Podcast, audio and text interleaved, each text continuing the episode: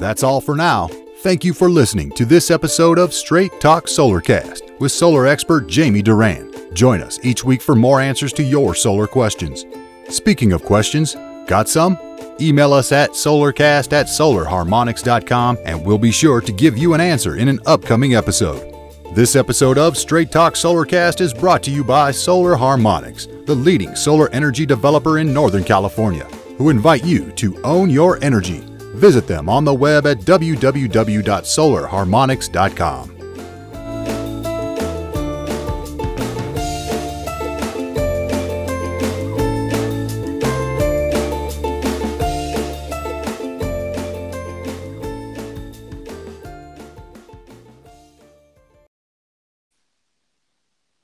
Hello, everyone. Welcome to our podcast. Jamie, what do we got today for everyone? All right. With the Straight Talk Solar Cast, we are going to talk about solar and commercial real estate. Oh, that's a really interesting topic that I don't know a whole lot about. So please school me. All right. Well, let's just talk about so commercial real estate is a huge, huge industry, huge, huge, uh, wide spectrum of topics. So I'm going to try and talk specifically about uh, building owners. And okay. Let's just say, Adam, you own a building. And let's mm. just take the example that your company, uh, Magnified Media, is the only uh, tenant in this building. So you're owner and occupied. Okay. So let's just say you've owned this building for a few years and you doesn't look like you're going to move. And now you're looking at your electricity bills going, oh my God, they're six, $7,000 a month uh, in California and PG&E territory is not yep. uncommon. Mm-hmm. And uh, you say, well, let's uh, let's consider solar. So one of the things we would do is you contact Solar Harmonics. We evaluate your electricity bill, determine how many panels you're going to need to get rid of 100% of that. Or, as we talked about in the last podcast, if you want to do more than 100%, and how you could actually make money off of your roof or your mm-hmm. parking lot. But let's just say you want to do the roof and we're able to fit all of the panels up on your roof and say, all right, that looks great, let's do it. So we go ahead and we put the panels up, and now you're seeing the savings. You're taking advantage of the 30% tax credit. You're taking advantage of the uh, depreciation expense, uh, the federal side that you can take all of it in the first year, mm-hmm. uh, and the state one you do amortize over six years. Uh, but you're realizing that this system is now paid for itself in less than three years. And oh. you're saving, you know, essentially $7,000 a month this year, which with the way PG is going, it looks like that's uh, the 7,000 could turn into 10,000 by next year. So we're seeing wow. some pretty big increases coming up. Is that those, those increases are mainly, are they aimed at the commercial side? Or are they, who are they aimed at? Uh, they're aimed at everyone. oh God! uh, but it's really the people that complain the least about it. So uh, PG&E really can't raise the rates on uh, lower income and mm-hmm. middle income, but they can certainly raise the rates on the people that use the most electricity.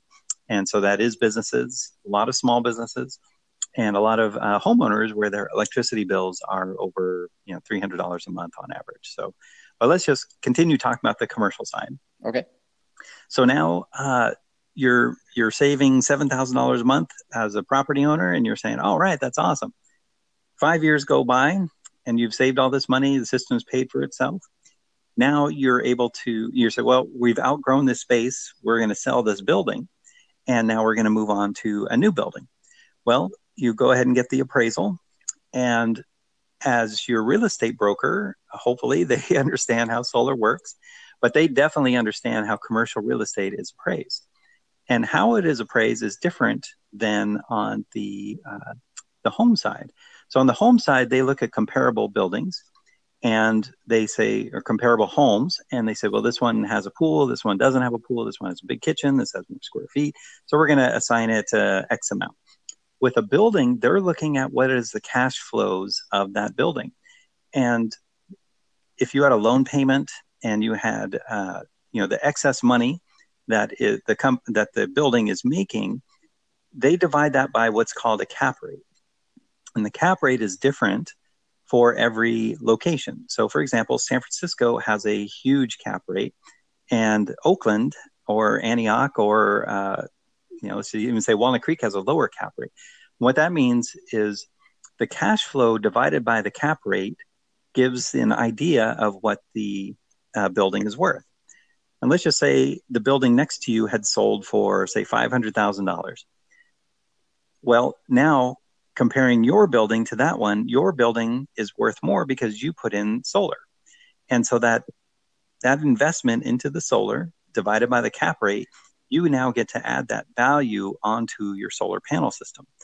So that's uh those are and that could yield at where 500,000 that could add another 150 to 200,000 dollars of value onto your system depending on the cap rate.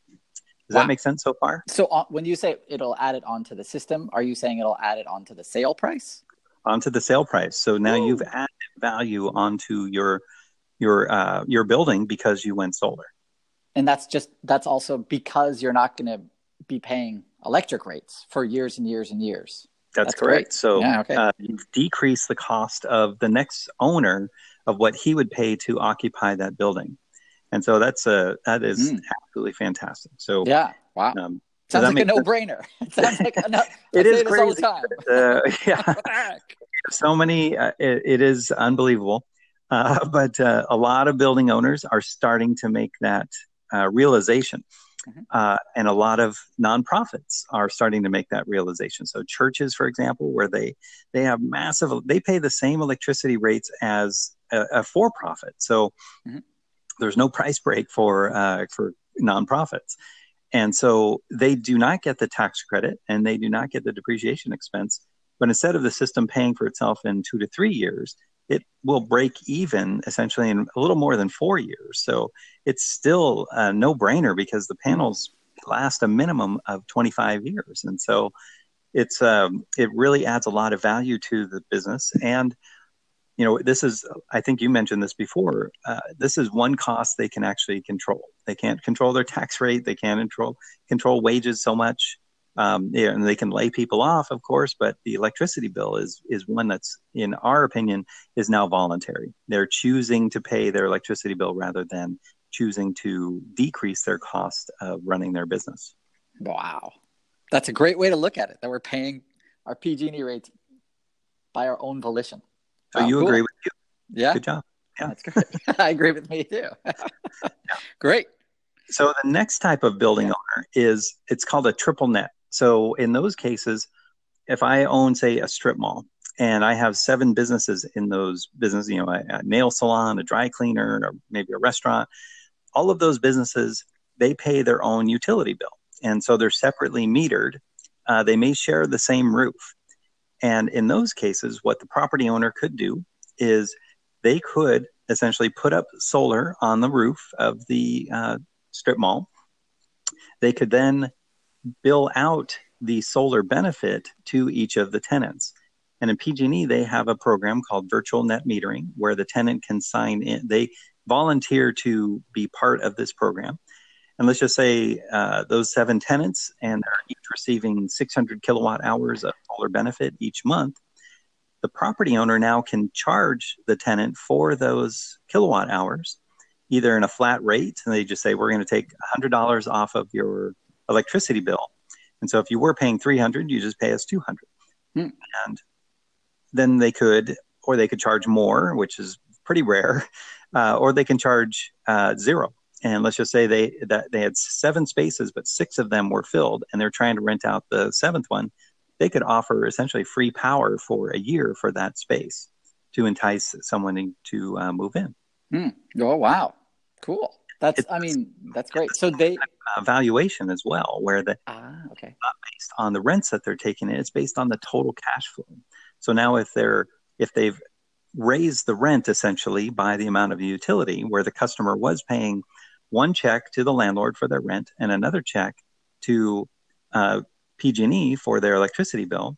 Well, now they're sending one check to the to the landlord in essence. So the landlord is essentially raising the rent without raising the rent, and this is something that they can now do to help increase uh, the value of the property. So it's kind of a no-brainer there too. Another one. Jeez. It is unbelievable because once solar starts making sense, it really starts making sense. And it's uh, very few buildings, commercial buildings in California, have solar on them, and it's a it's a really really low penetration rate.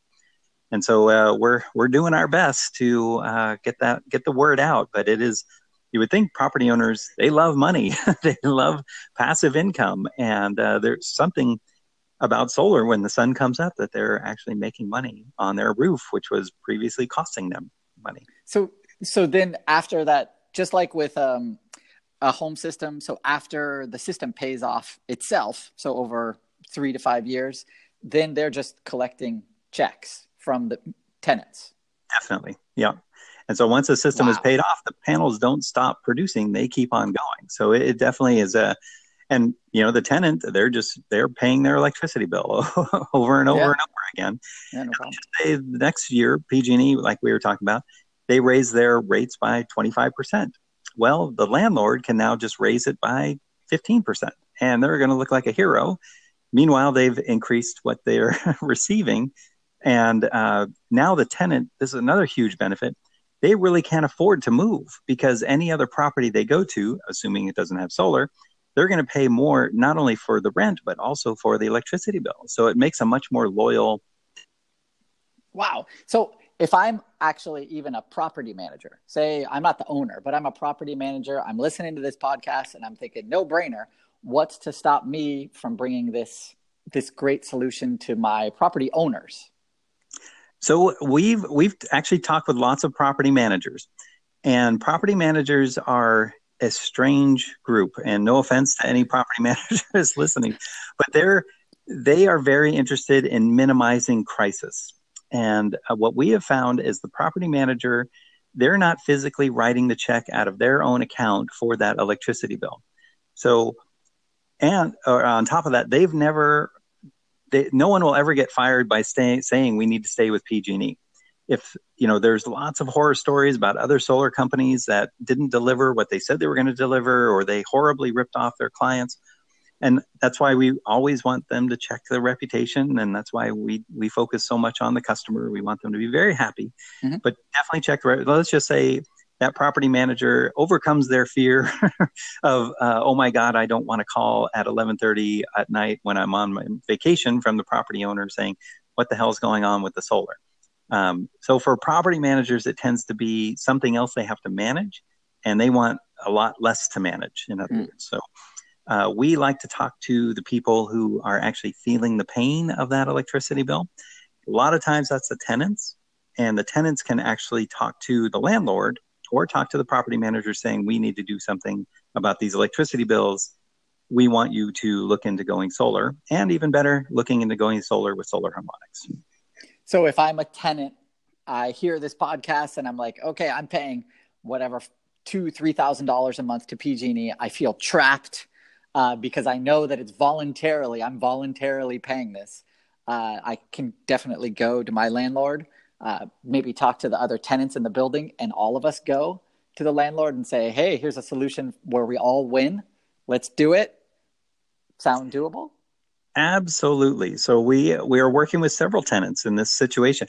It is a slow process because many tenants don't ever even meet the owner of the building. They're mm-hmm. only dealing with the property manager, and that's by design. So they can uh, let the you know with their check they can write on the uh, include a note that says let's go solar uh, and maybe include uh, solar harmonics on the you know just check out our website again, the property managers tend to be gatekeepers, and they're trying to keep things away from the owner. So it, it is a, it is a weird dichotomy because the property manager, in our opinion, should be doing what's in the best interest of the property and the property owner, um, not in what is in their best interest, which is to uh, put out fires. You know, they want to mm-hmm. minimize the fires that they're dealing with. So.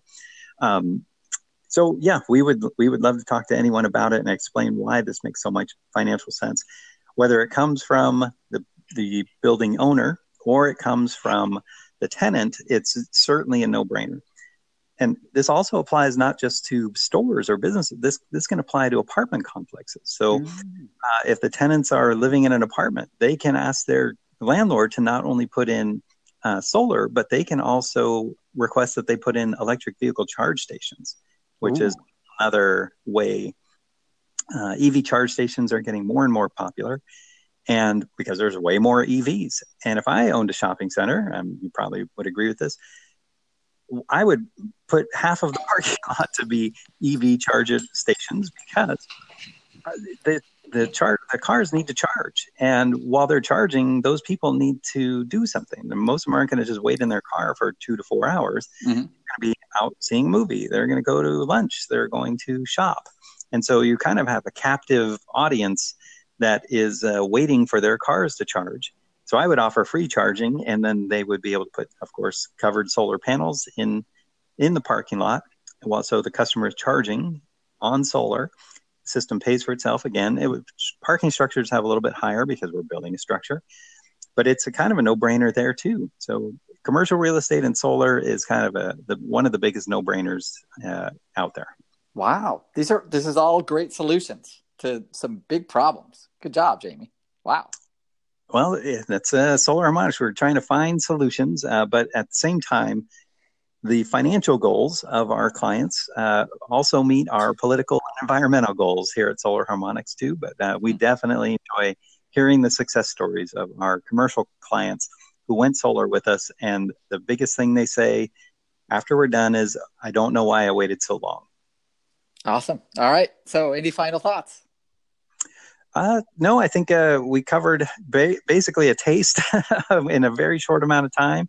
But uh, anyone has any questions, feel free to email us, uh, contact us on uh, Facebook or or our through our website, uh, sure. solarharmonic.com. Okay, great. That's all for now, everyone. Have a happy day.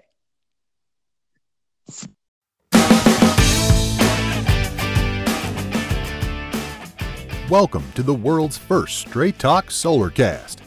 This is your go to podcast for answers about solar.